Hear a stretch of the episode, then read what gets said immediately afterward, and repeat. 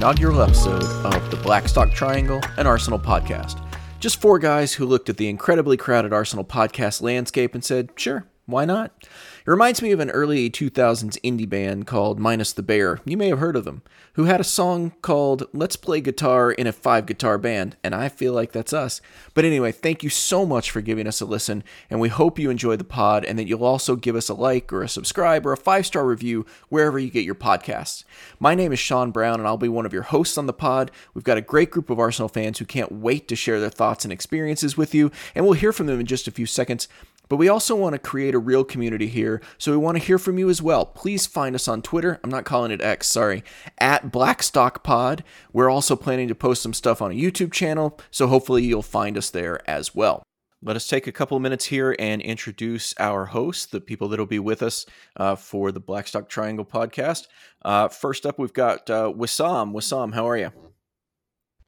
I'm doing well. How are you doing? Pretty, pretty good. Tell us a little bit about yourselves. Um, well, I'm uh, probably the the youngest Arsenal fan here. Uh, I, I, came during the Henry days, and then after that, Van Persie. But yeah, I've been an um, Arsenal fan since then, and I'm looking forward to this new season. Outstanding, outstanding. Uh, we've also got Alex with us. Alex, you are in Australia. It is 9:07 p.m. for you. How are you this evening? I'm doing good, Sean. Thank you for having me. And tell us a little bit about yourself. Yeah, uh, I've been an Arsenal fan since I was a kid. Um, probably just after the Henry days, the the sort of Emirates, the starting of the Emirates era. Um, and I have a family who live in the UK. I have a cousin that's over there who's an who's a Arsenal fan, and uh, yeah, that was where it first started for me, and I've been an Arsenal fan ever since. Outstanding, and we also have Nelly with us. Nelly, how are you? I'm quite right, Sean. Thank you very much for having me. No problem. Outstanding. How are you doing? And you're in the afternoon. We've got we've got our our time zones covered here. So Nelly, you're in London. How are you doing? Uh, yeah, quite right. Yes, so um, yeah, I'm Nelly. I've been supporting Arsenal my whole life. Um, everyone who's from where I'm from supports Arsenal. My parents live very close to the Arsenal Stadium still, and I'm uh, looking very much forward to the season after last season. I'm expecting good things. Yeah, definitely. And finally, we actually have some season to talk about and not just preseason, not just our excitement. We can actually talk a little bit about results. That's what we're going to go into first. We're going to talk a little bit about Arsenal 2, Nottingham Forest 1, uh, some talking points the, for the game. Just start with the lineup and the formation. Bit of an interesting one. I don't think most Arsenal fans would have pre- been able to predict that particular lineup, or at least not that particular iteration or that particular formation of that lineup. Uh, we had Partey starting at right back ish, uh, almost like a, a, three at the back, but with Ben White uh, as a center back instead of a right back. I know that they shifted during the game. I think probably 20 or 30 minutes in, we were back to seeing primarily Ben White doing the overlapping and the right back job. Uh, but Alex, what did you think of that lineup? And do you think that that's something that Mikel Arteta is just playing with? Do you think it's something he had planned all along? This is a much different game, really, than any of the preseason games that we played. We played mostly bigger teams in bigger type preseason games, as big as a preseason game can get. Uh, so, what did you make of this lineup? Yeah, um, I, I think Arteta's plan was probably he wanted to have an extra midfielder to fight against the low block. Um, he probably realised, especially after last season when we went away to Nottingham Forest and lost 1 0, I think he's seen that and he's taken notes from that. Um, he probably predicted, or at least tried to predict, that Nottingham Forest would have a low block, and that's exactly what they did. They did. Um, we had, I think, something like almost ninety percent possession after the first half, which was crazy. Um, so I think the idea was to have Partey play right back, but obviously in an offensive transition, basically to have him play in the midfield, much like how we do um, when we did have Zinchenko. The only differences as well is that we had Jurrien Timber, who was also kind of doing the same thing. And at some points, although it looked like a, a back three uh, for large parts, especially in the first half, uh, there were there were occasions where we were playing with a back two. Um, it was pretty much Ben White and William Saliba, and we are having Jurrien Timber and and uh, Partey. Partey was coming in midfield, and Jurrien Timber and I th- well, kind of Odegaard were coming a bit more wider to try and take the space to to fill out the wide areas so that we could counteract the the low block. So um, I think that was probably the main part. I, I, don't. I wouldn't necessarily say that it was Mikel Arteta experimenting. I, I, largely because we saw at the end of last season, on the back end, uh, Partey played the last two games at right back. So I think this is something he's had in mind for when we come up against teams that are just looking to defend and not attack, and maybe get us on the counter and get that one cheeky goal and get out of there with a one 0 win. So I think that was kind of where he got it got it from. Yeah, interestingly enough, one of the the casualties of this particular starting lineup is that Big Gabby did not start. That's the first time that he hasn't started a game in which he was fit, and Arteta had a chance to pick him. Nelly, what do you think that did we? What did we lose with uh, Gabriel not starting?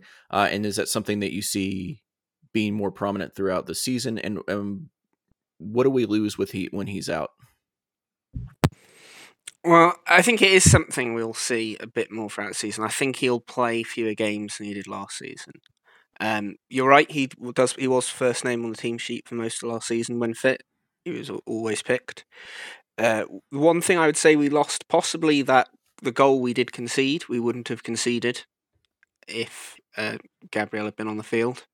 When you see the goal back, it, the player who scores is co- is half covered by Trossard tracking back, and the half covered by Ben White and neither of them got to him. If Gabriel had been on the field and had been there instead of Ben White, who's presumably who'd have been there for, uh, maybe that goal wouldn't have gone in. But it does offer us, particularly as Alex said, when teams that let us have possession, it offers us an extra man in midfield. With Partey playing as a midfielder when we have the ball, and right back when we didn't have the ball, we are able to uh, keep dominance of the possession and eventually pick them apart. The first half apart from their one break on into the penalty area, Nottingham Forest really didn't look like scoring. Arsenal had seven, eight chances in the first half, and that's because of overloading midfield with Partey. Uh, so I think we will see a bit less of Gabby uh, and maybe a bit more of the inverted wing back. Yeah, not look like scoring. They really didn't look like having the ball for much of the first half. Uh, we'll say that that 11 minute 11th minute chance that you're talking about, Brennan Johnson in on goal off of a off of a second ball that was in the space that was sort of vacated in a space that would normally be patrolled by Gabby. Maybe something to think about going forward. Osama, I want to come to you on this real quick. Uh, two questions that I, I want you to get to. First, do you feel like this worked? Mm-hmm. Uh, and second, is this something you feel like we're going to see again, especially against low block teams? Where we're expected to have 60, 70, 80% of the ball. I think for the first half, it was actually a perfect strategy. It, it worked amazingly. Um, we had, uh, yeah, like uh, like Alex said, ninety percent of the ball the first half, which is insane, and we also got plenty of chances. Uh, we had um, the formation. I kept trying to look at it. I'm not sure how it worked out, but I know Havertz was patrolling wherever he wanted to. He was kind of floating in and out. And then you also had Partey and uh, Odegaard on the right, and then Timber on the left with Rice. And it looked really good. It really did. It looked like we were solid. We could do no wrong that first half. And then it started showing its cracks the second half, where I think people, I'm not sure if their fitness is, is not up to par just yet, but um, uh, we looked a little tired and we kind of uh, looked a little gassed around the 70th minute. So maybe then we should have maybe substituted Gabby in earlier um, before we conceded that goal, or um, maybe substituted Trossard in earlier. So we, we retained possession up uh, uh, in the front rather than giving it away. But tactically, the first half was brilliant, absolutely brilliant. Yeah, it's a good point. We're going to come on the fitness and substitutions later. Uh, some maybe mm-hmm. surprising things uh, from the substitution patterns in this game we'll take a look at. Uh, certainly something that surprised me. I think maybe I should have just been paying a little closer attention at the time. Um, one of the things that that we can think about is how this formation would work uh, with Gabby Jesus up top instead of Eddie Nketiah. Uh, were any of you surprised that Nketiah started at number nine in this game as opposed to say Trossard. Um, I wasn't really, I wasn't surprised necessarily. I thought, you know, he, considering he made him, uh, he made Nketiah captain, I think against Monaco. I was like, that kind of gave me an indication that he obviously Arteta does believe in him. But what I would say is, my only concern with Nketiah, look, he's a great fox in the box kind of striker. You know, he has, you know, he stays, and I saw a graph actually uh, during the halftime break that showed uh, the graph of where our, our players were most uh, well, were mostly on the pitch basically, and Nketiah was just on the edge of their of um, Nottingham Forest defense the whole game. And I guess my concern is, although he can score goals, does he bring anything else? Like, and I think that's just partly because of how involved Jesus is, and how constantly he's just if he's not scoring, he's coming deep, playing almost in a number ten attacking midfield role, and then you know picking passes to Odegaard or or it was Xhaka last season, and uh, you, uh, Martinelli, Saka when they're making inverted runs from the wings. You know, it, he just has that ability to not only score goals but also assist, and I think that's kind of missing from Nketiah's play, uh, and that's uh, something that I, I I felt like we were missing in the game, we had some great chances, but there were just certain times when I thought, although you know Nketiah looks like scoring and he did score, and you know credit to him, there were just certain times in the game where you think he could just be doing, he could do, he could do a little bit more, uh, going in that sort of creative role, coming a bit deeper. Hmm. Yeah, you know, that's a, yeah. sorry, Wassam, you want to come in on that? Yeah, I, I think um, tactically Arteta wanted him to do that just to stay on the edge of the box because I think he wanted to have his cake and eat it too with uh, Havertz because he was the one that would come in and like uh, do the things that Jesus would would come deep and gather the ball while Nketiah would stay up. Um, I think that was a tactical play, uh, but I agree. It, he he isn't as involved in the play as Jesus, so we didn't miss him there it's really it becomes an interesting way to try to evaluate a striker performance. You say a striker's main job is to score goals. Eddie Nketiah had a goal. Eddie Nketiah did his job as a striker. But it's a really interesting question because we do ask a lot of Gabby Jesus when he's in that role uh, that is more than just trying to score goals. And the question becomes if your striker gets one goal a game, right? You think he's doing his job, but at the same time, if your team as a whole would have scored more with somebody else doing some facilitating in addition to taking on some of the scoring load then maybe maybe you have a striker that doesn't necessarily fit your system and of course that becomes the real question so nelly hmm. we ask a lot of our strikers in terms of uh, creating as well as finishing and i did notice that that Nketiah in the second half, especially, I saw him, you know, out on the touchline a little more. I saw him, you know, uh, coming back a little bit more in terms of trying to get possession if that doesn't fit his game, Nelly, where what do you see is is Nketiah really the right second choice striker for this team? Uh, it's an interesting one for Arsenal in particular because we've got Folarin Balogun on the books. Uh, so clearly Arteta has faith in Nketiah. If he didn't have faith in Nketiah, he would have played Balogun. There's no other way of putting it. He must have a decent amount of faith in Nketiah. You're right, we did see him trying to be more creative. It's a question of balance for the team. The way Arteta seems to prefer it normally is to not have one focal goal scorer. If you have a Harry Kane, Erling Haaland style, someone who you know is going to be the main goal scorer, teams can set up to defend that. They can put their best defender on him. Uh, if you don't have one goal scorer, if it's spread out across the team, it's more difficult to defend. It, with teams like Nottingham Forest, best will in the world to Nottingham Forest, they're not Arsenal, Man City, they're not Liverpool.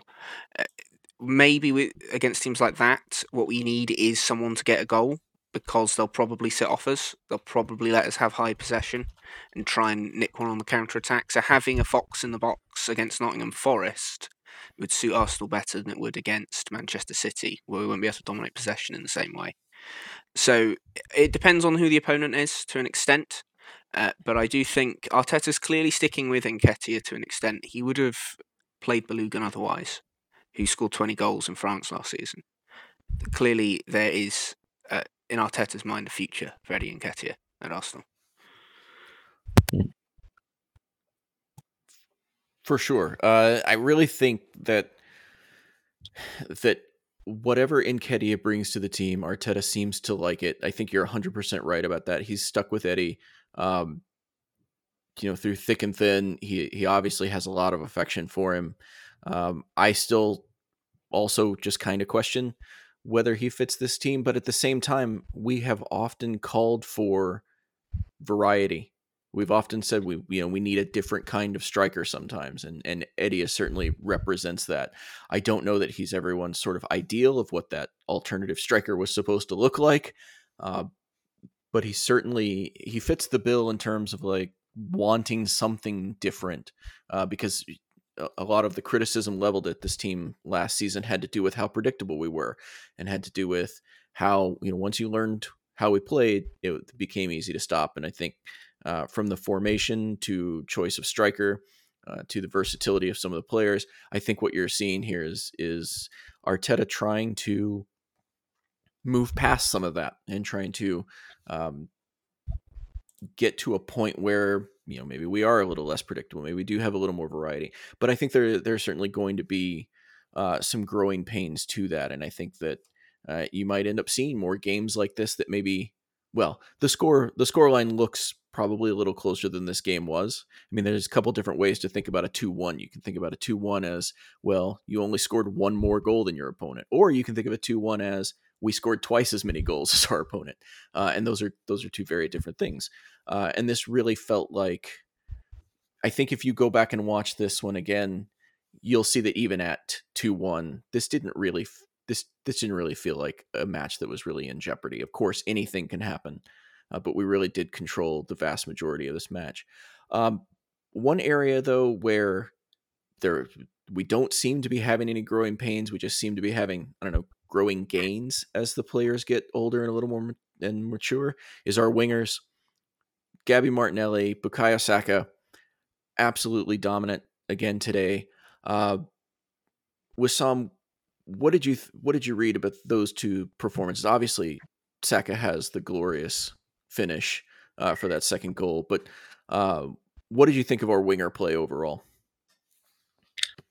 Uh, I thought they were the, the the best players on the field, particularly uh, Martinelli. Uh, I think he had the most tackles out of anybody on the team uh, that um, during his time on the field. I'm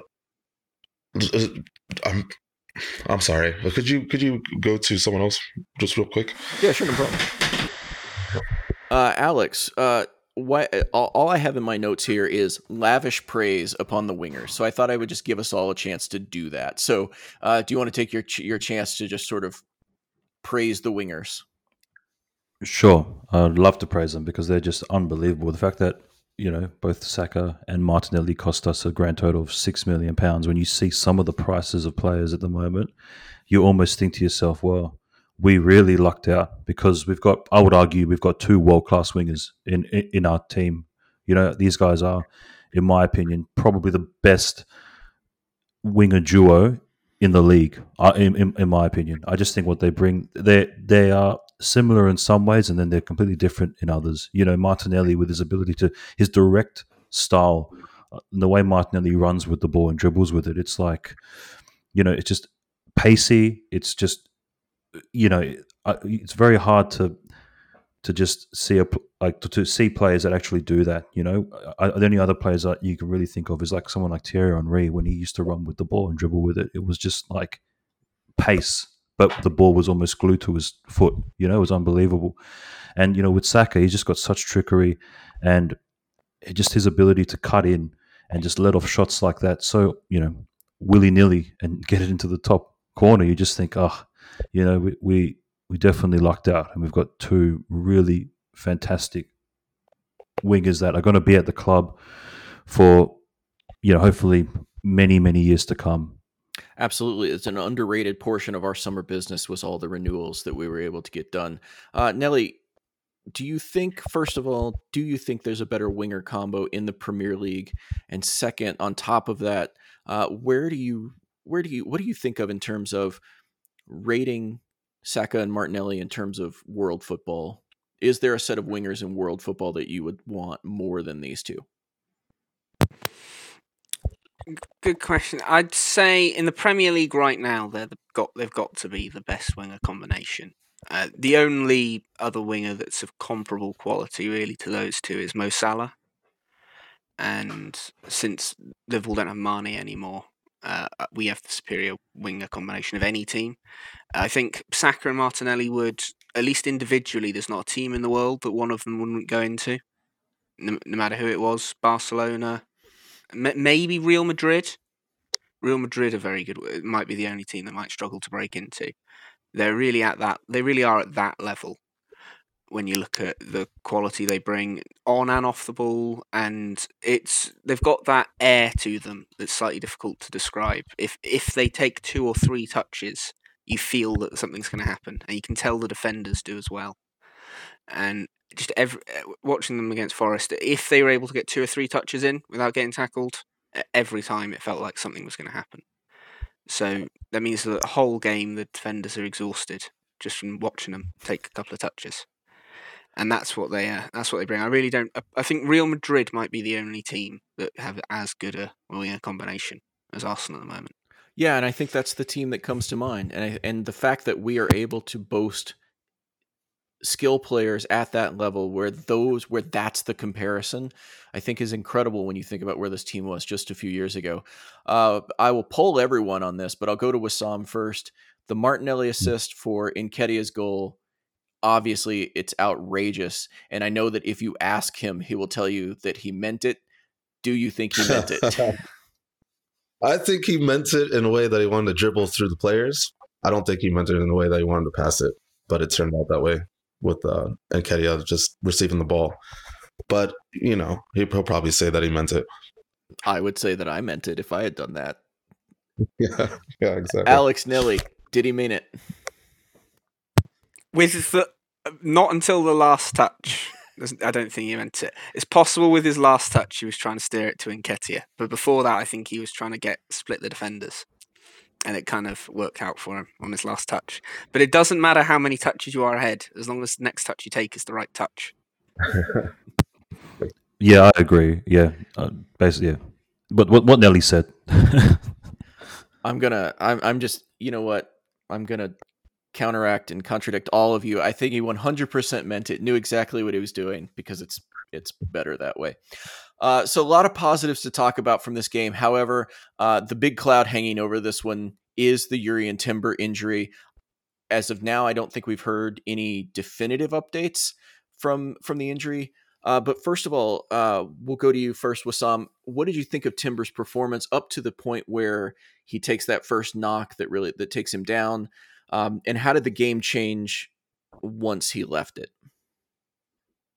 Uh, he's a huge part of our defense. With him, um, the the back line is completely calm and, and composed. We definitely missed him in the second half. So uh, his injury is quite worrying, especially because he had it off the ball. You never like to see that.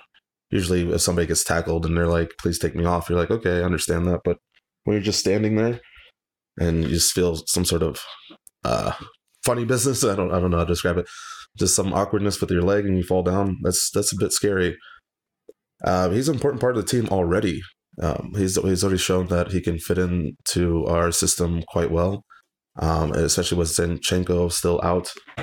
Uh, Tommy uh, Tomiyasu came in and did quite well. He even had a shot on goal, which I like to see. But Jurrien is, um, yeah, he's definitely a starter for us. He definitely controls the back line and helps us. Yeah, I love signing a right back that comes in and immediately becomes your second choice left back. And maybe because of his defensive capabilities in some big games, actually becomes your first choice left back, uh, depending on the, the game. Uh, certainly, I think he's stronger defensively than uh, Zinchenko, who obviously does a lot for us. Um, Alex or Nelly, um, how do you think the game changed? Were you happy with Tomiyasu's performance? I think we saw a little bit different look from Tomiyasu. Um, but I also think that that one of the things that holds Tomiyasu back at this point is if he's going to get better, he needs a run of games. I don't think that we can judge his performance terribly accurately by a sub appearance here, a start there. I feel like if if we're going to reintegrate Tomiyasu, he might need a run of games, and to be fair, he might actually get one based on this injury. So, um, what is next for us in the left back position? I think um, in the short term, we'll see Tommy Tomiyasu starting. Uh, I think at least next week, Tommy Tomiyasu will start at left back. Given how he played, uh, he played well, and as Wissam said, the injuries where you take a kick, like those are the ones that you know, and people go off. Sometimes they fully recover in one or two days. It is just they got kicked. Whereas when you've done something inside your knee ligaments or your muscle, even if it's very minor, uh, if you're just on your own and you get hurt, th- those tend to be slightly longer injuries. So it's not. Whilst as far as Jurrien Timber himself has said, came out, he thought he was okay, but they sent him out in the second half and then immediately took him off. So clearly, there's not something quite right there. I, I imagine he won't be playing next week. Might be wrong, but that's what I would imagine. With uh, Tomiyasu, I think Tomiyasu is very good. You're right, he needs to run a games. He's not really been able to have that the last two seasons, not due to his own quality, it's just due to injury. So we uh, hopefully he can stay fit for the next few weeks and get a few games in and play very well for a few games and hold his place in the team. If that's the problem we're having at left back, that's a good problem to have. Yeah, I think um, I think obviously, look, Tim is going to be a massive miss for sure. Uh, but I agree with Nelly in terms of we probably do need to give Tomiyasu a bit of a run of games just to actually see, you know, does he still? I guess. Well, I don't want to say if he still has it, but just to get, him up to speed. Um, because yeah, he, he, I mean, he did look good. He did look well decent at least in in that second half. Um, I guess as Nelly also mentioned, it's, a good problem to have that we've got, you know, I guess plenty of cover. Uh, be interesting to see if if Mikel Arteta doesn't go with say Tomiyasu, then who would he go with? Obviously, Zinchenko is still injured. Maybe does Gabriel play there? Um, you know, do we do sort of like a Man City style where you just where you have that kind of four centre backs, um, and then have one of them sort of invert into midfield, much like how Stones was at the end of last season for Man City? Um, yeah, it'll be interesting to see what kind of solutions that Arteta comes up with for that. Yeah, two things I would say here. Number one, uh, interesting that Kieran Tierney doesn't even make the bench in this game. Uh, certainly, and I think the rumors of his departure have started to pick up in the last 24 hours or so, maybe because he was on the bench uh, on Saturday. Second thing that I would mention is uh, in the preseason at least and and late last season as Partey was was experimenting with right back we did have Jakub Kiwior playing left back some and certainly he seems to be able to do a lot of the on the ball work that we've asked of our left back so I would watch that. So my quick question for you first of all interesting and, and good news that Zinchenko is training with the first team again. However if Zinchenko is not ready to start this coming well next Monday I guess a week from today uh, if Zinchenko is unable to go let's assume Timber is also unable to go. Who's your starting left back against Palace on Monday? And I'll just go straight down the line with Sam. Who's your who's your starting left back? I would have to say Kiwior. Okay, Alex, who's your starting left back? I agree. I think Kiwior or Gabriel. I mean, oh, I mean, you could start Gabriel there, but I think I think what Arteta will do is go with with Kiwior. Nelly, who's your starting left back? Tomiyasu. It's interesting though. It, also that Tomiyasu is the one that came on. I don't remember was Kiwior on the bench for this game. Yeah, he was. Yeah, yeah. The, that and that may give us a clue then of what Mark, Mikel Arteta is thinking in terms of who is my second choice left back in the event uh, that Timber's out. Uh, so let's we have we're now nearly 30 minutes in here. We haven't even talked about well the now former British record transfer uh, since Caicedo is apparently going to break that sometime this afternoon. Um, hmm.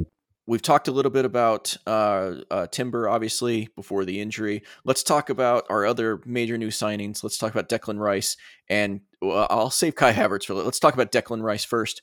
Uh, Alex, what was your evaluation of Declan Rice's performance? Um, how did you see the the spaces that he took up, uh, and whether you thought that this meant that ultimately he could do something similar to what has become known as the Partey role going forward or is this something to where we're going to really ease him into that and this whole formation was really a chance for Mikel Arteta to get Rice and Partey on the, the pitch at the same time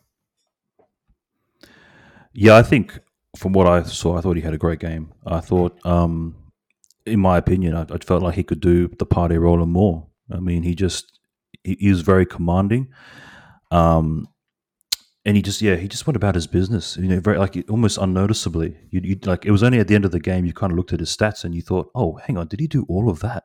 You know and i think that's a testament to him and that's kind of what he did really for west ham. You just he just goes about his business in that central midfield role and he just yeah um any attack i mean there was a moment where uh nottingham forest were in attacking transition, and he just sprints back and steals the ball off. I can't remember who the player was, Nottingham Forest, but he just steals the ball like it's nothing, and he just passes it, and he goes. You know, we go back into our formation and start attacking again. I mean, you know, that for me is something that is just really yeah he's just he's such a classy he's so classy on the ball I, I, love it and in terms of like the positions he was taking up he just yeah it, it almost uh, you can almost argue that he was in that in that sort of six role, and then he would transition to the eight role when Partey inverted in. Um, and then yeah, there were times when he would almost in almost in a ten position, you know, um, and with the likes of Timber and Partey just right behind him, um, and Havertz being you know sort of a bit more forward. Once again, almost going. It was like a a two two like yeah, two two one five almost. It was kind of really interesting sometimes uh, in those sort of attacking transitions. But yeah, I just thought he was. I thought he was tremendous. Yeah, I've seen the formation three one six being floated for some of the things that we were doing uh, during that game. Um, uh, Nelly, what did you think of Rice? Uh, almost had a goal. Took a couple of shots. Took a couple of decent shots actually. Um, our own former player Matt Turner denying him uh, his debut goal. I feel like he should have let one of those in, just you know, for the narrative. But apparently, he's already entirely too loyal to Forest. Yeah, well, I thought Rice was very good. I mean, it's a big price tag. It's difficult to justify it, particularly as a central midfielder. He's not going to score 15 goals a season, eh, realistically that's the kind of not the kind of player he is. But I think he looked very assured. Class was the word that was used. I think that's the right word. I think that he what is he does have class to the way he plays. It makes some some of the stuff he does is very difficult, and he makes it look very easy. And it's not. It's very difficult to make football football look easy, and that's something Declan Rice does. He nearly scored twice. Uh, two of them are very close. I don't. Th- I think he's the right player on the ball to complement the other players we've got. We've got very talented, very good attacking players Martinelli, Saka, Odegaard. Rice is the right player on the ball to complement that, and he didn't make any bad mistakes defensively. So if he can, and that's all, that's what Arsenal are going to need. We need someone who's solid at the back and who complements well our other attacking players, particularly Saka and Martinelli, who are obviously the key to our play. Yeah, and I wanted to ultimately it does seem like people are, are pretty satisfied with the Rice performance. I enjoyed watching him. I think he's a lot of fun. I think he does a lot uh, in that midfield area, really fills up the stat sheet. But I want to shift gears just a little bit here and talk about Kai Havertz. I think I think the initial reaction from uh, the social media sphere, so take that with a grain of salt, but that Havertz was not particularly good. And then I think there was a backlash against the Kai Havertz is bad argument. And so now I think we maybe we've gone almost a little too far in the other direction in that Kai Havertz not only was he not bad, but he was outstanding. I want to try and balance out what we actually thought of what Kai Havertz did in this game. So uh, in my notes, I just have it just says Kai Havertz, good or bad, because obviously those are the only two options in you know in the the social media sphere and in the internet as a whole uh, we can no longer nuance arguments so alex kai havertz good or bad uh, I think I think overall, I think I would say he was good. Um, you know, there were a couple of really good passes that he made. Um, that you know, if it wasn't for some good defending or potentially, you know, some just some of our other attackers getting in better positions, I think, you know, they could have ended up being goals. And then maybe it doesn't maybe on the, the social media sphere, he doesn't end up being as bad, um, or he doesn't get ridiculed as much if that's if that you know if those goals go if those goals go in. Um, but what I would say is that if you actually you know if you really think about Arsenal's formation and their team, you, you look at that. You look at that left side. You've had Timber, Rice, Havertz, Martinelli. Whilst on, sorry, that's the left side. If you look at the right side, then you had White, Partey, Odegaard, and Saka. You know those the right side. They've been playing together, you know, for so long. And the left side, you think about it, three out of four players have only just started playing for us.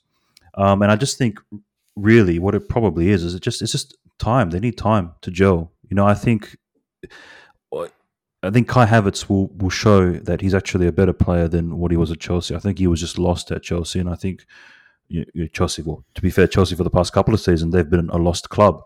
Um, so I just think, you know, he's getting a bit of stick. Kai Havertz, not from everyone, but um, some Arsenal fans are still, you know, questioning the questioning the decision of bringing him in. I just think he needs a bit of time, and I think yeah, there were a couple of key passes there, and in some of his positioning, in some of his duels as well. He winning, I think he won something like eight duels. I think, you know. And what does Arteta say? You know, if you watched the Amazon documentary, what did Arteta say? You know, if I lose a duel, I am upset.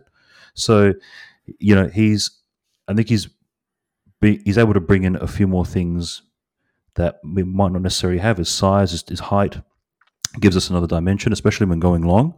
Um, so yeah, I just think time is what, all it needs to be, and I think he'll end up going from being, you know, the question might be good or bad. It'll be, you know, is he a great player or not? In my opinion, at least. Not exactly a hot take, but a very good, I think, summation of what Havertz brought to this. Um, so Nelly, I'll go to you for the hot take. Kai Havertz, good or bad? He, was bad this weekend, unfortunately. But but I would say bad. You got to hold him to a high standard, and you signing for Arsenal for with that price tag. Uh, he, he did mention time, Alex, and he, he may well be proven right. It's quite likely, I think, that in a, next season or the end of this season, uh, Kai Havertz will come will come good. Will be possibly one of the best players in the club, but it was it was unclear exactly it's unclear exactly what position he's going to play. The two competitive fixtures he's played for Arsenal, he started one up front, which didn't work well for Chelsea, and then he was part of the slightly overloaded midfield against Nottingham Forest. So it's not clear what his best position is yet. Many players have gone to Chelsea, uh, not done well, and then a couple of seasons later turned into truly world beating players. Kevin De Bruyne, Mo Salah didn't do well at Chelsea. And maybe he'll be. I, I hope he will. I, I hope Kai Havertz gets to that kind of level. It's optimistic, but he might do it. Uh, it's not, but he didn't do that this weekend, and I would be surprised to see him do it against Crystal Palace. I think it'll take longer than that. I think we're just going to make this a regular feature of the pod. I think we're just going to have a segment every week, and it's just going to say Kai Havertz, good or bad, and then we'll just sort of figure it out from there. I do think Alex has a very good point, and and Nelly, you you piggybacked off that as well. We just that left pod needs time. It absolutely needs time t- to gel. It is the one that we've remade. It showed early in this game, everything early in this game went down the right. We started to work in the left a little more. Obviously, the first goal comes from uh, comes from the left. So I think it definitely is a work in progress. And Alex, I think that you also bring up a good point in that um, outside of in product stuff, Kai Havertz's stats look pretty decent won a lot of duels. I know he flashed a ball across the box early in the game that that I certainly thought was quality. Uh, I don't know if he faded from this game, eh, which brings up a point, Wissam, that you brought up earlier, and that I would like to come back to now, which has to do with fitness and substitutions. Forest goal came just a couple of minutes after subbing Elanga on. They sub him in in the 80th minute. They score in the 82nd minute, in which he gets the assist. Meanwhile, Mikel Arteta made three subs the whole game. One of them was injury induced, and one was after the goal. So I want to I want to get back to this because this was a major talking point last season as well, having to do with Arteta trusting his bench, trusting the depth that we supposedly didn't have last year, but supposedly do have this year. Uh, so, Wissam, take some time and talk to me a little bit about the substitutions in this game from Arteta uh, and what you thought of them. I think if he made the substitutions earlier, we wouldn't have conceded the goal. We would have kept it in their half, uh, just like we did the first 45 minutes. It's unfortunate. Uh, you could you could see it uh, as just a spectator uh, looking at like Partey wasn't tracking back as fast. Um, ben White wasn't tracking back as fast during break breakaways during chances for Nottingham, and we were all wondering. At least I was. Was he going to sub some people in? What is it going to happen? When's Trossard going to come in? Because you know he's a tight space engineer. He could easily keep the possession of the ball, and also Gabby is sitting on the bench is is just right there for defense. And so yeah, it's curious why he didn't um, sub anybody in until he had to. I wonder if he's going to make some changes next game or next time we have a low block like that, if he's going to factor that in. Yeah, Trossard came on in the 73rd minute of this game and for a score in the 82nd. Uh, Nelly or Alex, what? It's it's obviously it's easy to do this in hindsight, right? It looks really bad when uh, you know Steve Cooper makes the subs and they immediately sort of pay dividends for him.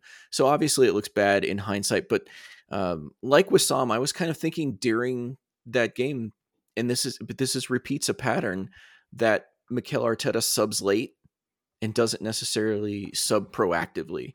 Uh, so I'd like to get your take on what you thought of the subs. Should we have actually used all five subs, and where you might have used those, and and what times?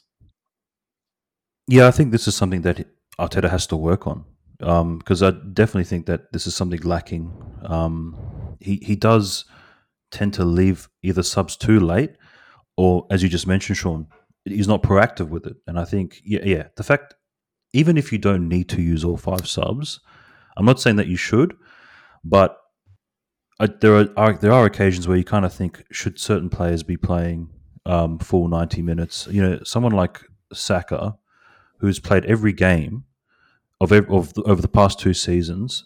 Um, yeah, yeah, I just I don't I understand the risks sometimes we take with certain players. Um, and yeah, I do think that Arteta needs to be a bit more proactive with his substitutes. Um, when he substitutes, like Wissam mentioned, you you could kind of see it happening. You could kind of see we we started to get a bit leggy around the 70th minute, you know, um, and we sort of survived for about you know eight to ten minutes, and then they and then we conceded and all of a sudden, you know, it's an absolute scramble at the end, and, and it became a game that was not necessarily, you know, a, a bit of panic, but you kind of thought, man, we we could drop points here, and it would be unjust, but at the same time, it would probably be our own fault for not actually being proactive with our substitutions. So Nelly, were you were you thinking during that game? Come on, Mikel, it's time to it's kind of time to start making these subs. Time it's time to retake control of this game. Um, um y- yes, uh, it's easy. You're right. It's easy to say from the armchair, right? When you're not on the touchline, uh, when you we don't see these players every day. We don't know what their work rate and training training is like. Uh, maybe he told players that they were going to be playing 90 minutes, but it, it felt from home that they should have been making subs. I, I personally would have brought Gabriel on probably for probably for Partey when we were 2 0 up and people were starting to get a bit tired. And then push Ben White to right back. That's probably what I would have done, at least. Uh, the goal we conceded, it wasn't necessarily from the substitutions. It was tr- more because we were still pushing. Whether we'd do that if we were playing Man City or Man United is a different question. We conceded because we'd gone for a corner. We could have left three players back from that corner. We were two goals up. We chose not to do that. And then even in the dying embers of the game, when we were only one goal up, we had five players in or around Forest's box.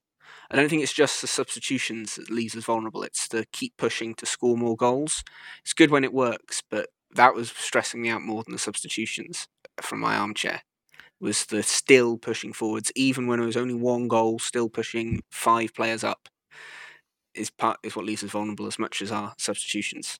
Absolutely. When you see how vulnerable we were on transitions last year, and you see that the goal that we conceded on Saturday was the result of a, of a set piece transition, players running back toward their own goal. I can see certainly see the point when you're two goals up. There's pushing for a third goal, and then there's pushing sort of in a foolhardy manner. It's something that we're going to continue to talk about as long as it continues to come up because it was a talking point last year. I think if it wasn't so uh, two things. I think first if it wasn't such a talking point last year, I don't think we would think a whole lot of it you know one game into this season. But second, a lot of maybe the main reason we lost the title last year had to do with a lack of depth pieces that Arteta felt like he trusted. That's one of the problems we seem to have solved during the transfer window up to this point, and yet it still kind of came up and bit us again. So it'll be interesting to see going forward whether Arteta can find those 16, 17 guys that he trusts rather than those 13, 14 guys that he trusts, because it's absolutely going to make a difference in how our season uh, is perceived. Uh, last thing, we're going to transition here from specifically this game to a little bit more of, of stuff going on in the rest of the league. Um, stoppage time, World Cup style stoppage time, made its debut this week. Um, there were three minutes of stoppage time in Arsenal Forest in the first half and seven in the second half. I don't think that was that bad. Let's start with this game first. Did you notice the stoppage time? Did it seem like did it seem that different from anything that you saw last year? I'll just throw this out. I'll throw that out to the group. I, I definitely noticed when when you're only one goal up and it gets to, and it's six minutes in and it's still ticking. I definitely noticed then. Uh, uh, uh personally, I'm all for it, right? Because a lot of time is wasted in football. Right? It, lots of games that have similar dynamics to football stop the clock when the ball isn't live. Uh, basketball often stops the clock, I believe. Uh, rugby union, which is a popular sport in the UK, they definitely stop the clock when the ball isn't live uh, instead of doing extra time, but it has the same effect. Every second is played. Uh, I'm all for it, uh, even though it was stressful for me personally on Saturday. Uh, I think it makes the game fairer. It makes teams that play cynically uh, get punished for it. I agree with that.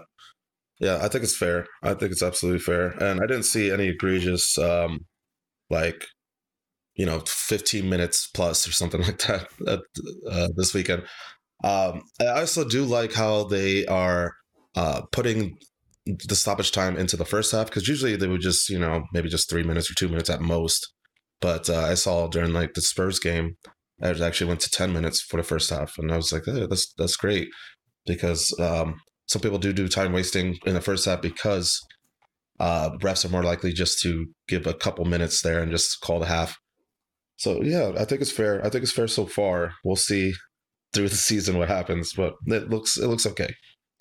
Well, let me read you some numbers. Uh, Burnley City, five and six, so five in the first half, six in the second. Bournemouth West Ham, one and six. Brighton Luton, one and seven. Everton Fulham, one and six. Sheffield Palace, one and five. Uh, Newcastle Villa had 10 and 5, but that was the Tyrone Mings injury in the first half, accounted for the vast majority of that 10 in the first half. Brentford Tottenham, as Wissam mentioned, 11 and 4. Uh, but the first half had the uh, Romero injury and a five minute VAR review for the penalty. Uh, Chelsea mm-hmm. Liverpool went six and five, uh, six minutes in the first half due to two VAR reviews for offside goals. So, Alex, did you see anything egregious there? I don't think that what I don't think we actually saw, I don't know that there was a whole lot of time added for time wasting. What I feel like was added is, especially in the first half, as Wissam mentioned, just actually accounting for all of the time that was taken up by a VAR review or an injury, a significant injury. Uh, what did you think? Did you did you have any thoughts on this on stoppage time in the week one of the Premier League? Yeah, um, yeah, I, I, I kind of agree with Nelly and Wissam. I think it was fair, and I think I guess the beauty of like of if we are going to go down this path, I think the great thing is like you mentioned, if it's going to be for the VAR reviews, etc., then I think that's fair, and I, I, at least in that way, the the sort of dark arts that you get in football isn't necessarily just going to be completely gone. Um, that was probably my one concern was that there are you know there are certain tactics that some teams can do which aren't which are obviously time wasting to a degree, but I do also think they have it's they have their place in the in the game, and I think it makes the game a little bit more interesting. I mean, I said to you guys bef- before, you know, it's it's fun when you're doing it, but it's not so nice when it's happening to you. Um, and I think that's kind of like, and I think that's kind of what it is, and I think that's how a lot of fans feel. So I, I, it's it's one of those. It's it, you know, it's six and one, half a dozen the other. I think as long as it, time that's being wasted on VAR reviews, you know, if VAR is going to stay, which it obviously probably will be, then yes, things like adding time on for those and you know injuries where there's serious injuries like Tyrone Mings, etc. Yep, I think I'm all for it, and I think it's it only makes the game fairer. One thing that I haven't heard talked about too much in this is how this will also impact substitution patterns. I know that Rafael Varane has recently come out sort of against the new uh, stoppage time rules and the stoppage time sort of attention that's being paid to it, essentially arguing that that's a lot of extra minutes. Players are already playing too much, which I think he's right, certainly right about.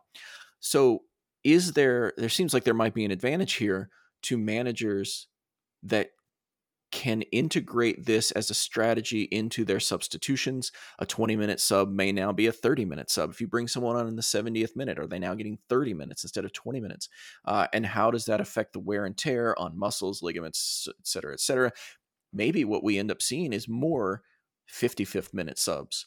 Uh, you know, something early in the second half uh, rather than something that's waiting until the 65th or 70th minute because there's going to be potentially 10 minutes on the back of that, especially in close games. Uh, do we think that there are any sort of marginal gains to be added here by managers who can figure this system out and figure out a way to tweak it to their advantage? I think it's a great way to keep players happy with more minutes. You know, they could share it around. Uh, if you're thinking about uh, putting subs in in the second half, because the first half went on to 55 minutes. Absolutely. And absolutely. Yeah. Yeah, absolutely. Uh, managers need to think about that.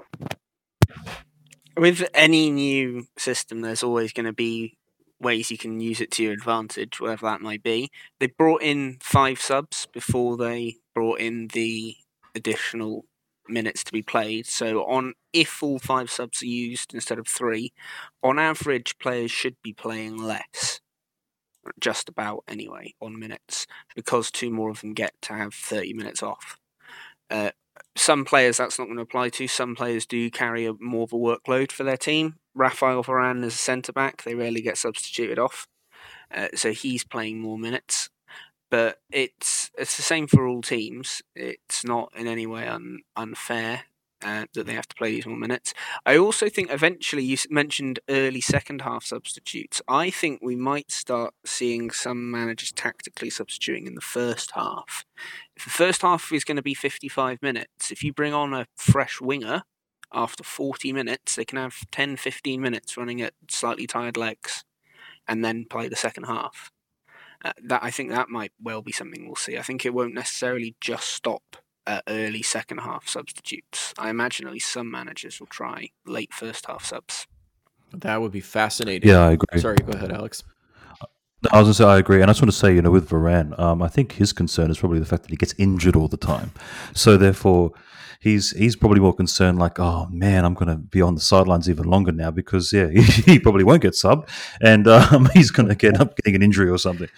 Um, yeah, look, I, I once again, you know, I agree with Nelly and Wissam. I think um, I I think you are going to have to and look, managers are going they're going to have to adapt. It's as simple as that. They're going to have to adapt. Um, there are five substitutions, so really, and this probably goes back to what we were saying about Arteta. You know, managing the five substitutions a bit better. You know, managers are just going to have to. You got you got five subs now, so just you know have figure out some, some sort of strategy that you can use this to your advantage and i think that's what we'll probably end up seeing more and more as as the season progresses. Yeah. Yeah, it, really good point.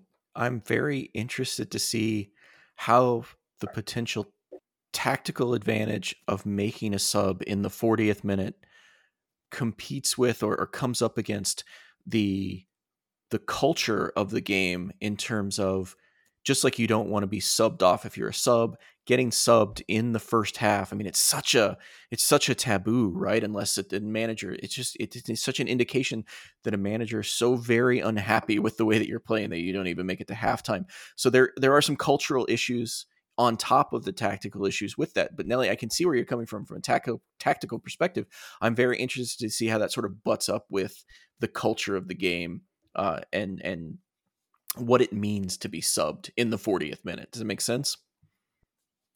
Oh yes, I mean if you look, say, uh, if Arsenal were to do this with the currently available players, if we were to bring Trossard on in the 40th minute, it'd be an interesting tactical maneuver, but it, it would something would be said about whoever was taken off. If we took Saka off or Nketiah off, it'd probably be Nketiah uh, or Havertz off, whoever it is, to make room for Trossard in the 40th minute. Whoever that is is going to be mentioned on social media as the player who got taken off in the first half and going to have to go to training the next day and deal with that.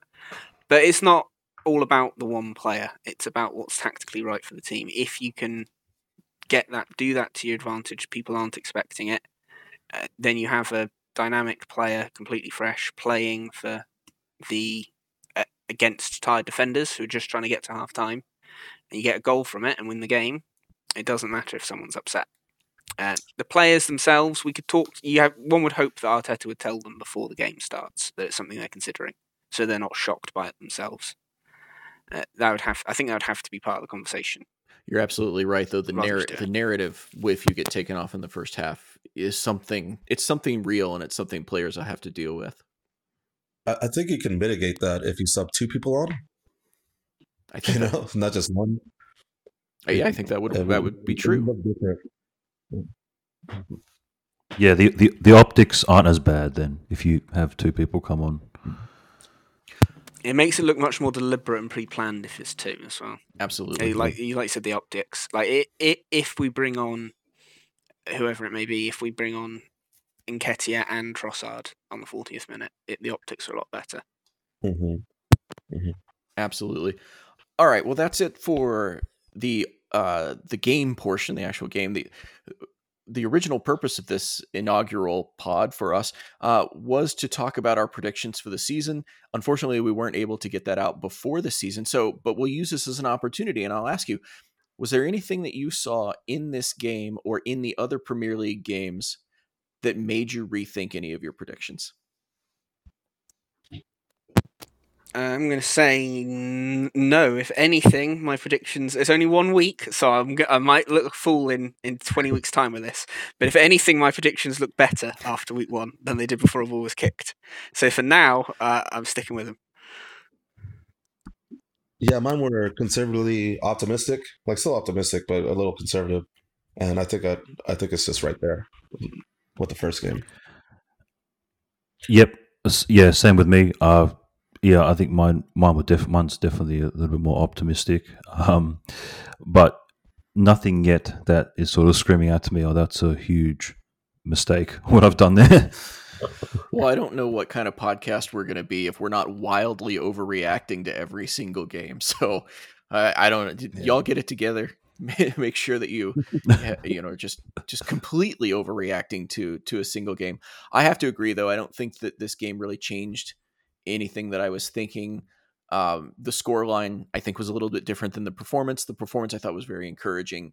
Uh, the score line made it feel closer than I think it was. So let's go straight into it. Let's start. Uh, let's just start some predictions.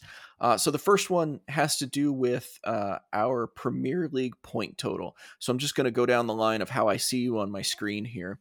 Uh, and so, Alex, what is your and, and all of this is well, unless the question mentions otherwise, all of this has to do with Premier League only. There are a few questions having to do with the Cups uh, and the Champions League.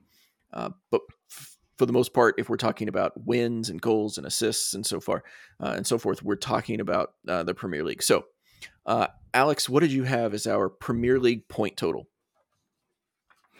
I think we're going to get more than 90 points. I think 92 is what I've put. It could be 91, but I think 92. I'm just thinking about some other games um, that we dropped points to in the fight in last season. I think we've made some improvements where we might not necessarily drop those points uh, in this season. So, yeah, I think I'm optimistic um, that we can get over 90 points this season. And I will ask you, as I'll ask each of our panelists, did you go through game by game and say, okay, we're going to win this, we're going to draw this, we're going to win this, we're going to lose this? Or is it just vibes? Oh, it's always vibes with me for sure. Um, it's always about the vibes. Um, no, look, I just look. I didn't go through game by game, um, and look, there's obviously a lot. You know, if we get certain injuries, it, obviously it's going to completely derail what we're what we're talking about. But I just feel as though we have a, a, much greater chance this season of potentially competing for the league, and ultimately that would mean that we'd have to get at least around the 90 points mark because Man City are more than likely going to do that. Um, and I think we have the capability to do that. So uh, that's why, you know, although it might be optimistic, um, I still think we can do it. And yeah, I'm, I'm, I'm very hopeful. All right, Nelly, you're the only one that didn't post yours in the spreadsheet. So, like you said before we started recording, your predictions are all going to be a surprise for us. Uh, so, what is your Premier League point total prediction for this season? Well, unfortunately, this one's not too surprising because I do agree with Alex, uh, but I've gone with 91. 91. My prediction. And was that a game by game or was it all vibes? It, a bit not exactly just all vibes. Uh, I know that we got 84. I was thinking about how we're going to perform this season, and we got 84 points last season. So if we turn three draws into wins and one loss into a draw, that's seven more points, which is 91. So I don't know. I haven't decided which games those are going to be. That's what I'm expecting to happen. Sounds like vibes to me. Cheers. All right, Wissam, your point total and how you got there. Uh, 87. I think uh, just a little less than than you two. And I just did the math really based on the wins and and, and ties as well. So I think they're going to get you know 27 wins, and off that, around 87 points. All right, I think it'll be enough. It'll be enough. That sounds good. I actually went with 86 here. Um, uh, what I'm expecting though is I'm expecting uh, maybe league totals at the top to kind of come down a little bit. I think I think Chelsea have made some improvements. I think United will be a little bit better. I just think that there are going. I think the points are going to be a little more spread rather than concentrated uh, at the top. Mm-hmm. So I figure, well, we can't draw Southampton twice this year, uh, so maybe we turn maybe we turn one of those or into a win, pick up a couple more points there.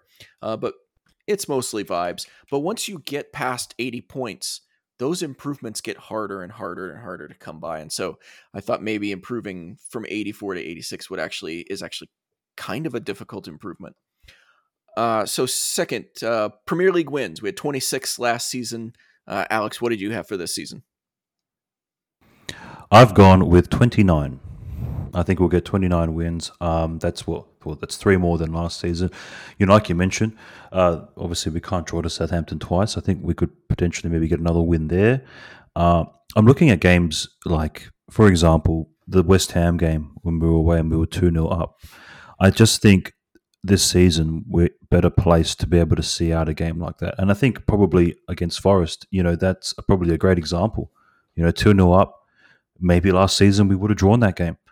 Um, so it's another two points. Uh, well, yeah, it's another two points in the bag. So I think, yeah, I, for me, I think we will get an extra three wins uh, somewhere along the track. Um, so yeah, I've gone with twenty nine. Okay, Nelly, how many wins you got for us?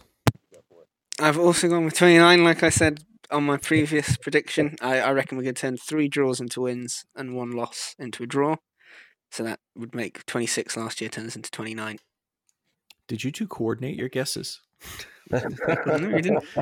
Looking off. We'll have to disagree on something later. You're both just like great minds. Great minds think alike. That's all. that must be what. That must be why mine are off from you guys. Wissam, I know you already spoiled it earlier by mentioning, yeah, but uh, what do you what do you have for wins? Yeah, twenty-seven. Um, I think we'll get another game uh, ahead this season. I also think it's going to be spread out, like you mentioned. I think it's going to be more um, uh, like the top four is going to spread out the points more. Very good. I ended up on 26 again, also. So ultimately, I think our extra points are going to be turning a couple of uh, losses into draws rather than draws into wins. I just think, as I mentioned before, I just think points are going to be harder to come by. So I think actually, ultimately, that a two point improvement this year is going to look extremely good when compared to uh, what's going on in the rest of the league. Uh, so that brings us to the the big one then. Where do you see us finishing in the Premier League, Alex? First. Bold. Dun dun dun. yeah.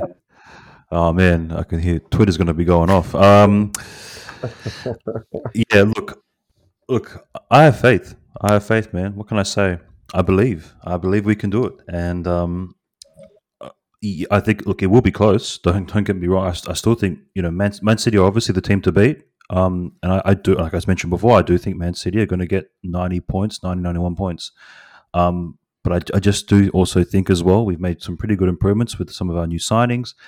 And I just think overall, the experience of last season, having come so close, I think these players are going to be better for it. Much like when we just missed out on top four the season prior, you know, the, the players came back bigger and stronger. And I just think the same thing's going to happen. I think there's going to be a bit more hunger, especially when you just miss out I think there's good, they're, they're going to really be hunting it down and, and almost finding that extra, those extra legs and trying to get over the line in, in extra games. All right, sounds good. I you know I hope you're right. I mean, I, I don't want anyone to think that I don't hope that you're correct, but I, I definitely hope that you're right. Nelly, are you? Uh, do you agree with Alex again? Yeah, I'm definitely agreeing with him on this one. If there's ever anything I was going to agree with, it's this. Uh, I think we'll we'll do it this year. It's optimistic. It's only only one game played, and we beat Nottingham Forest at home by one goal. So it feel it is optimistic. But if you look at the profile of the squad we had last year, our best players: Saliba, Odegaard, Saka, Martinelli, uh, Jesus. They're all players of an age where it's common for them to play better next season than the previous season. And they all played great last season. If a couple of those players, if Martinelli and Odegaard raise their game again, that that's a team strong enough to win the league. If we're not confident now, we never will be. Wissam, are you are you going to make it a hat trick of firsts? Yeah, absolutely, absolutely. Um, I think it, it's important the way we um, ended our season and, and and transitioned into this season. We didn't rest on our laurels. We actually made our team better, and with that, I, I think City made their team a little bit worse uh, with Gundogan leaving and also Mahrez. And so just comparing the top two from last year, our team is better uh, than it was last year. And uh, because we came so close, as Alex was saying, we do have like this additional drive within us to do it this year. And I hope we do. I think we got the the right the right formula, the right teammates. Well, somebody's got to be a downer here, and it's going to be me. I've got us finishing second. Um, while I do think that boo, boo. while I do think that the squad is better, my only real fear here is that maybe it takes us an extra three or four games to get everything humming. We saw some of the hiccups in this first game. We saw some of the things that still need to be worked on. We saw some of the integration that still needs to happen. If that takes us more than five or six games, that could be the league right there. And, and yes, you could say, and I think that's a reasonable argument to say, a that City has some of the same issues, even though they brought in fewer players and got rid of some of their some of their absolutely important players. I just feel like we have more integration to do, and I feel like we ha- are still sort of tweaking the way that we want to play. We're adding things to our game to make us less predictable, and any time that that happens, there's an adjustment period, and I'm just not sure that we have the time to do that. Although I do think by April and May, we will have solved the, the end of the season problem, will be much better. Um, I just feel like we might be a couple of points back by then that it'd be very difficult to make up. So, look, save it. You can we can have an "I told you so" pod at the end of the season during the we can record it during the open top bus parade. It's fine with me. I love to be wrong in this situation. Oh, oh, we're going to clip this, Sean. Don't oh, worry. Fantastic. I'm the pro- I'm, you know what? I'm the producer. I will I will scrub this from the internet if it turns out I'm wrong. And again, hope I am. Uh, let's talk league goals. Uh, league goals four. Last year we scored 88. Uh, let's go in reverse order now, since we we've heard from Alex first the whole time. Uh, Wissam, what do you have us for league goals for? Uh, 83. That's rather low. Um, that is rather low. I don't know if we're going to be scoring so many goals rather than just controlling the game. I think our defense is top notch now. Our offense is still great. I just don't know if we're going to be, you know, lighting up the the the back of the net with like four or five goals a game. Um, so yeah, I'm rather conservative. No, it's a good point. I mean, we we outperformed our xG over the season by a substantial margin, which all the best teams do. Let's put it that way. But even amongst your top six teams that typically overperform their xG over the course of a season, ours was still kind of an outlier. So the real question becomes: Do we increase, you know, our overall expected goals to such a point where scoring more than 88 goals is, is a feasible outcome? Uh, Nelly, what do you have for league goals for? So I seem to be agreeing with Alex and not with Sam and, and you, but I've gone the other way. I'm going 93. I reckon we'll get more this season. I'm I players like I mentioned before, like Saka, Odegaard, Martinelli. I think Jesus will hope. I made this prediction, uh, hoping Jesus will be playing a lot of games for us. Uh, if Jesus plays more games than last time, I think we'll score more goals. I think Nketiah will get more goals needed as well. I foresee more goals coming than than less. Uh, expected goals. It's a it's a valid stat. Uh, overall, for a whole league, it works out, but some teams don't um, strongly correlate with their expected goals. No, I agree, and I think being a top team means that you're overperforming your xG certainly. Uh, Alex, uh, which way did you go? Did you go optimistic here or pessimistic, or somewhere in between? No, I went I went optimistic. Yeah, so I think we are going to score more. I mean, I've only gone six more goals to what we scored last season. Um, I do think there are probably going to be games uh, where, yeah, we will control. Um, we will control them more, like what Sam mentioned. Um, I just think that we'll also have games now, uh, once, especially once we hit the ground running, which I don't think we have yet, that we could potentially blast some teams away, and that's really going to just add to sort of our goal difference. Um, yeah, so I've only got, I've gone with 94. Uh, it's not a crazy amount more, but I think the most important thing this season is going to be defense and how we how many how many we concede. You know, it's a really good point about having those games where you have control and whether or not you turn a 2 0 into a 6 0. Because at the beginning, at, you know, at halftime of the Forest game, that looked like it could have been one of those 6 0 games. Uh, we had everything going for us. It really looked like we were about to become completely rampant. And the ability to do that, as opposed to what happened in this game, is going to be critical as, as to whether we can we can show that goal improvement. I've got us on 86. Um, I th- I think that's a, a, perfectly fine goal total to achieve. Um, I think we'll come back down to earth with finishing just a tiny, tiny bit, uh, but I think we'll still pretty substantially outperform uh, our expected goals. I think we'll be one of the top attacks in the league, no question about that.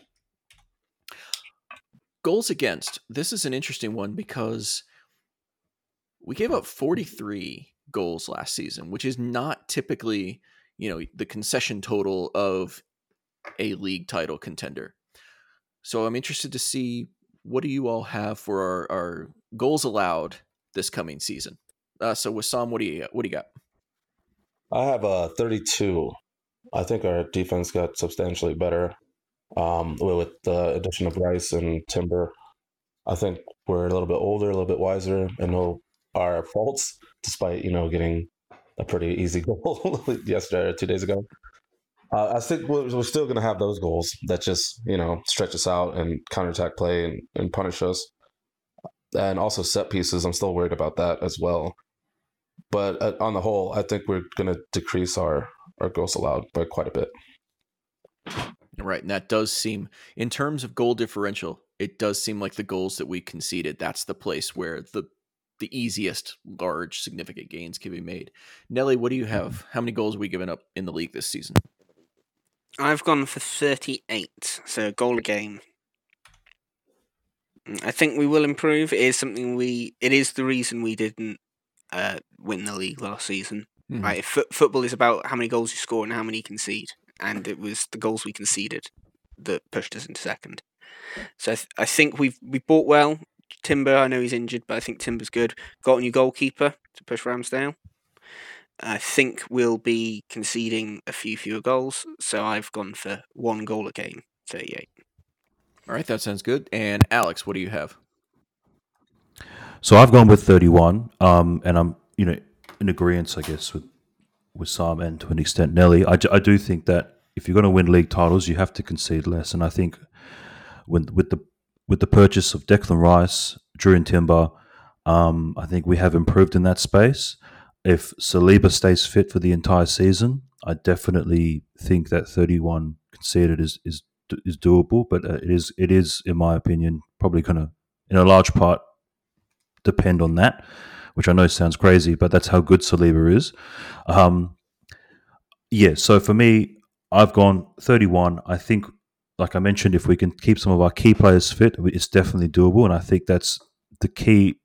And, you know, it could even potentially be the actual key to us winning the league because if Man City get 92 points, it could come down to goal difference. It could very well, and it, it's not out, not out of the realm of possibility. We saw it uh, when Man City won their first title uh, in the first Premier League. You know, it came down to goal difference. So, yeah, uh, for me, defense is going to be key for sure.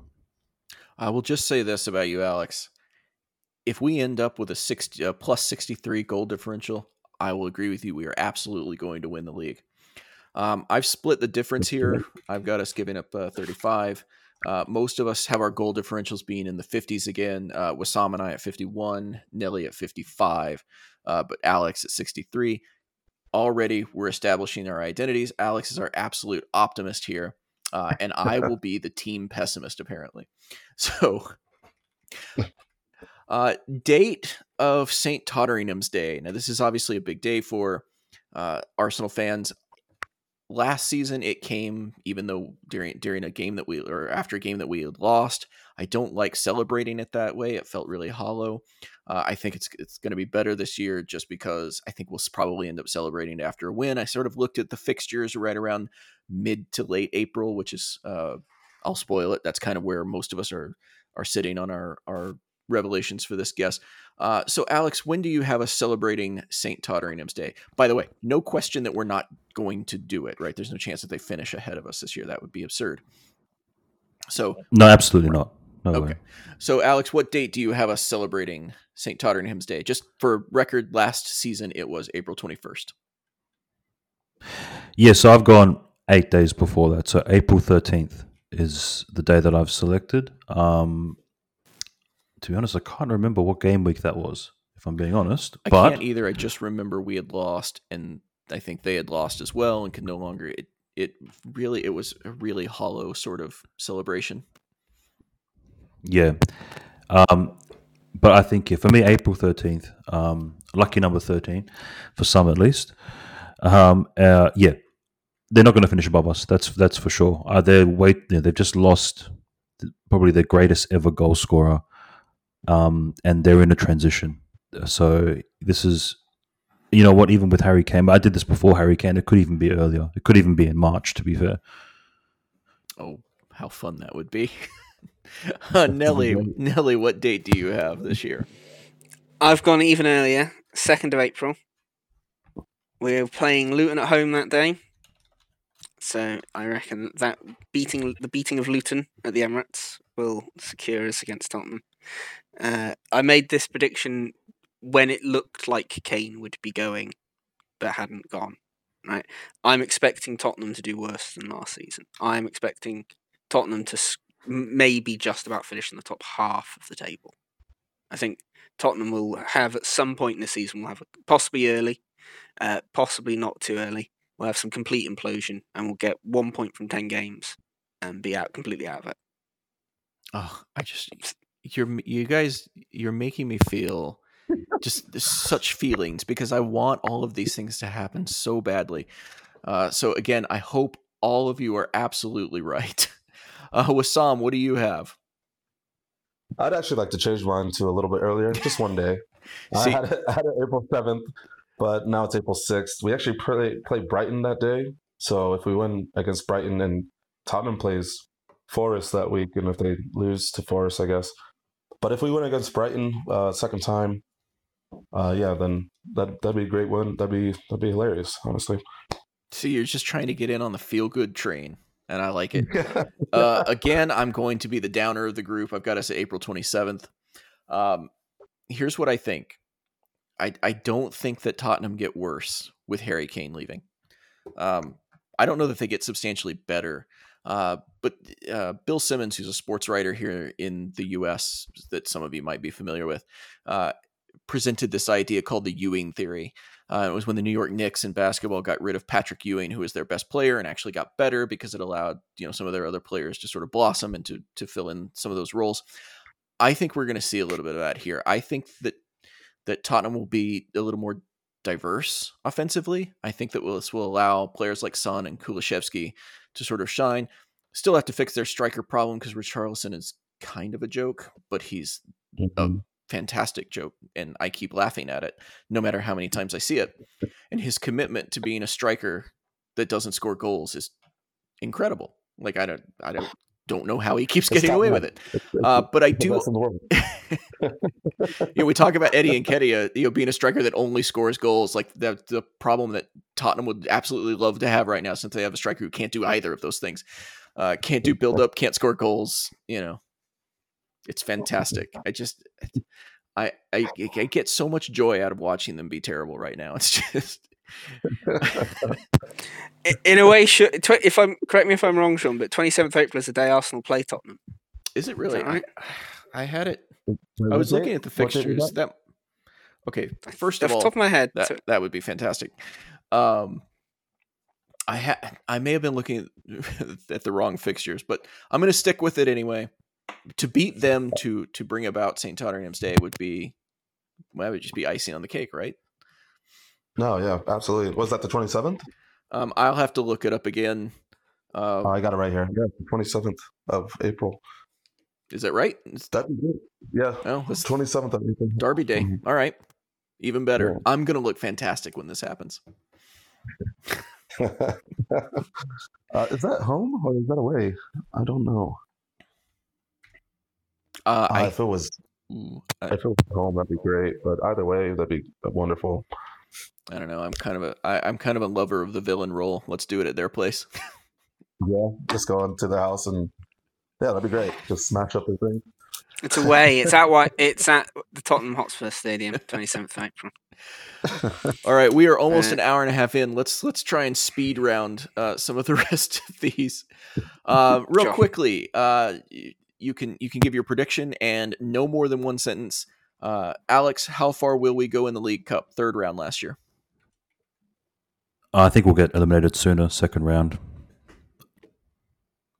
Uh, Nelly, what do you got? Fourth round. I got second. You got second, and I've got quarterfinal. I think we're going to do really well in the cups this year. I think this is where we get to flex a little bit of the depth that we have. Uh, FA Cup a, a, competition that we obviously take more seriously than the League Cup. Um, I've got us getting to the semifinal. I think that we'll be in, in really good shape, but I think that ultimately we'll end up prioritizing maybe other competitions at that point. Uh, Wissam, what do you got? I got them going to the final, hopefully winning it. I was going to say if you if you're just calling us going to the final and then losing, that's heartbreaking. I don't even I don't even want that to happen. Nelly, we win this one. Nelly, what do you got for FA Cup? Champions. Uh, love it. A, a double. Yeah. Gotta love I it. mean, we uh, we're the most successful team in the co- history of the competition, so we've got to back ourselves to win it. Right. That's the Arsene Wenger Cup. Mm-hmm. Uh, and Alex, what do you have for the FA Cup? So I've actually gone quarterfinals because I think we'll probably prioritize the Champions League, and I reckon we'll try and go far into like at least the semis into the Champions League. Uh, that is what is known in the business as an absolute excellent segue because the next question had to do with the Champions League. And Alex, you've got us in the semifinals of the Champions League. I love that. Uh, Nelly, what do you have for the Champions League? Quarterfinals. I'm not quite as optimistic about that one.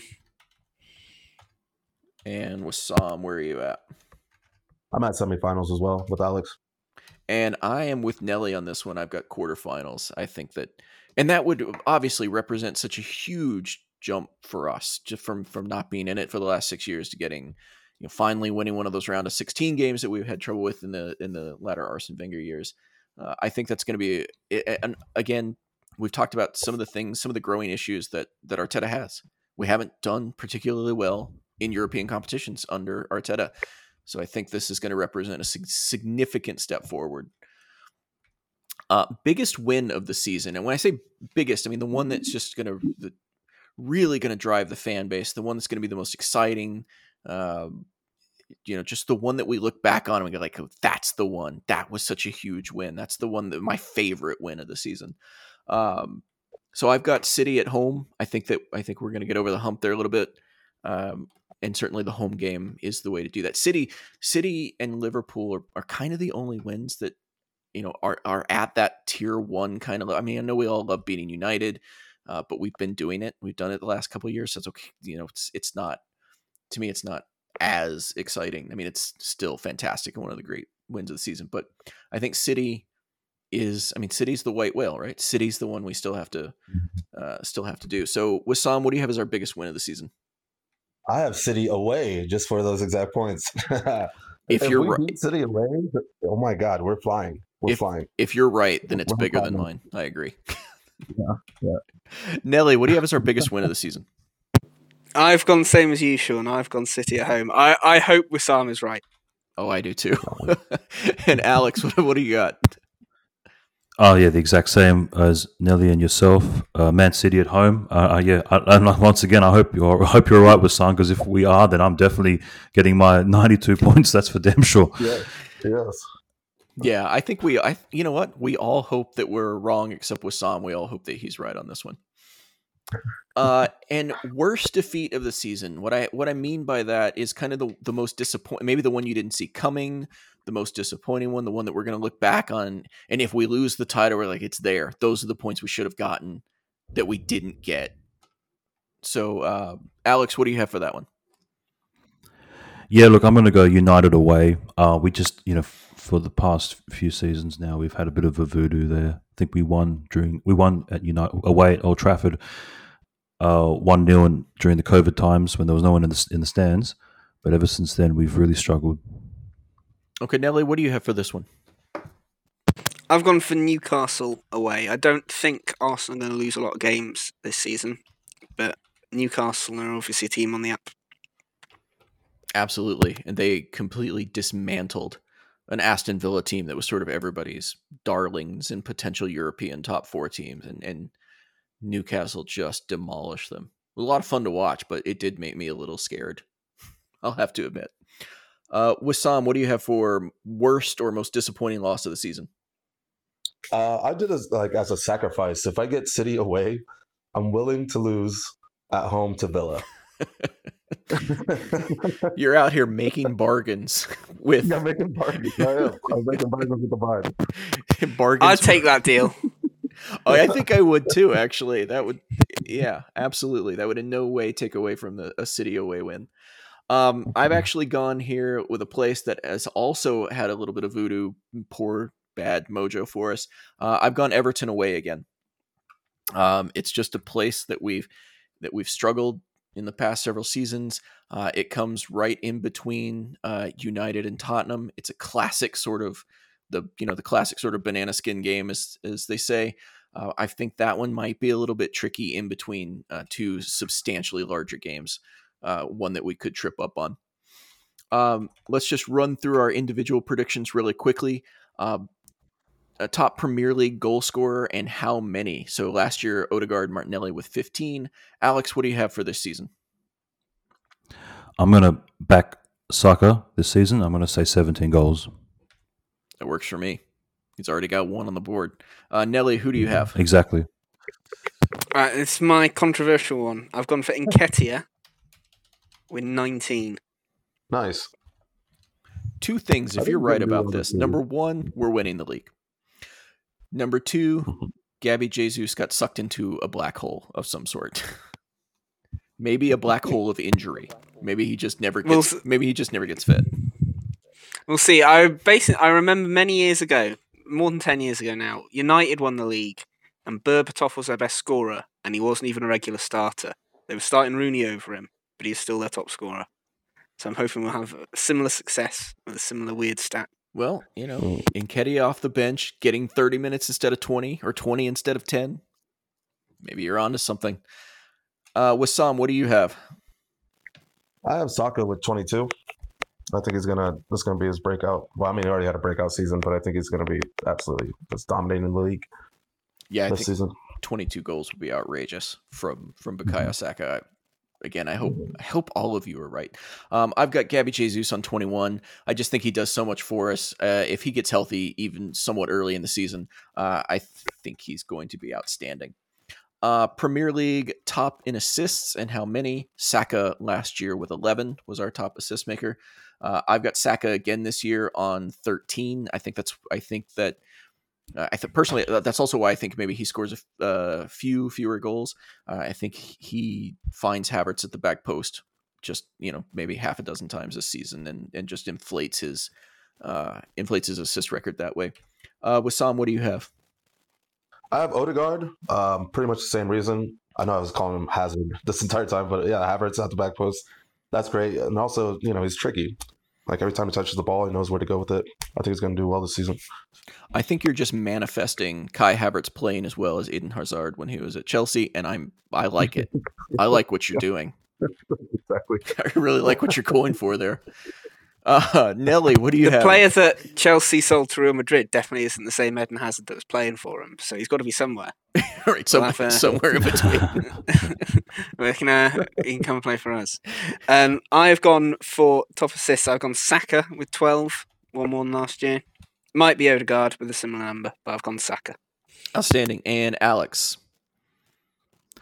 Yeah, I agree with Wissam. I've gone 14 uh, for Odegaard. I think Odegaard will get over 25 goals and assists this season as well.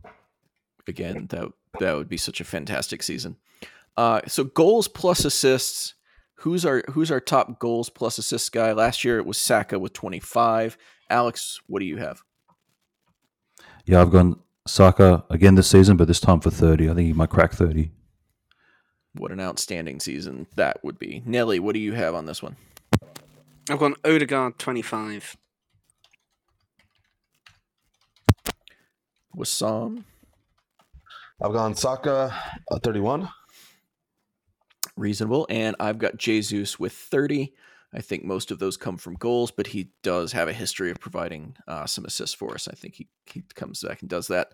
Uh, comeback player slash most improved player. I'll I'll take your either one of those. Uh, I've got Emile Smith Rowe in this one. There's too much talent there. I think that if he's healthy, he comes back and, and he has an outstanding season. Sometimes off the bench, we already know he can impact this team off the bench. He's done it, you know, a couple years ago before before the injury sort of robbed him of his last season. I think he comes back this year and, and is and has what we ultimately think of as, as really his the beginning of his comeback. Uh, Wissam, I had ESR as well, but I did change it to Nelson. I think I think he's going to do extremely well this season if he's allowed to. Um, I really want him to play in Saka's role if he can try it. Uh, but yeah, I think he'll do great this season. okay, Nelly, what do you have? Uh, I've gone for Ethan Nwaneri uh, for most improved because he's only played one game before. I think we might see him play 10 Premier League games for us this season and therefore be our most improved player. That would be an incredible development, I think. Uh, Alex, what do you have? Yeah, I've gone uh, for ESR as well, same as you, Sean. I think basically same things as you said.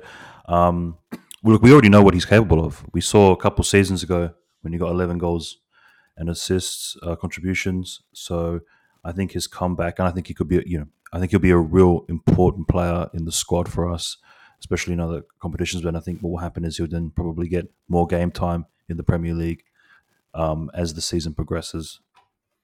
All right, and we'll just go ahead and stick with you, Alex. Who's your biggest disappointment of the year? Yeah, I'm, I've gone Fabio Vieira. I'm just I'm I'm still not sure uh, if he's going to light it up yet. Um, I hope I'm wrong, but yeah, for me, uh, Vieira at, at this point. Well, he certainly has a lot to prove, so there's a lot there to be disappointed about if he doesn't and is not able to do that. Uh, Nelly, who do you have for your biggest disappointment this season? Well, it's never nice to make a nev- negative prediction, but I've gone for Gabriel centre back. Uh, I made these predictions before the weekend game, but I don't think he's going to play as much this season with Timber coming in. I think he'll play less. I also felt he last season he made a few mistakes. He generally played well, but he had a mistake in him. And I think he'll be playing a bit less. That's that. You know what? that would be a big disappointment if if he ends up being that that player. So I I don't know that I agree with you, but I agree with the spirit of that pick. Uh, Wissam, who do you have as our biggest disappointment of the year? Uh, this is a disappointment for me if I see it.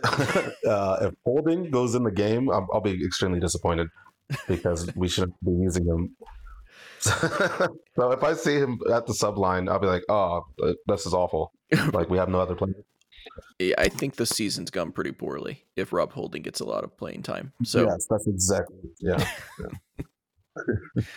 I mean, it, we all loved seeing him come on and flash the five three two, but you know, um, I've got uh, Reiss Nelson here, uh, missing preseason, another injury. I'm just, I just don't trust him physically to hold up, and I feel like there's another chance here. Coming in when he's healthy, he's going to be behind. Does is he able to catch up in time? I just have a sneaking suspicion that this becomes kind of a rough season for him.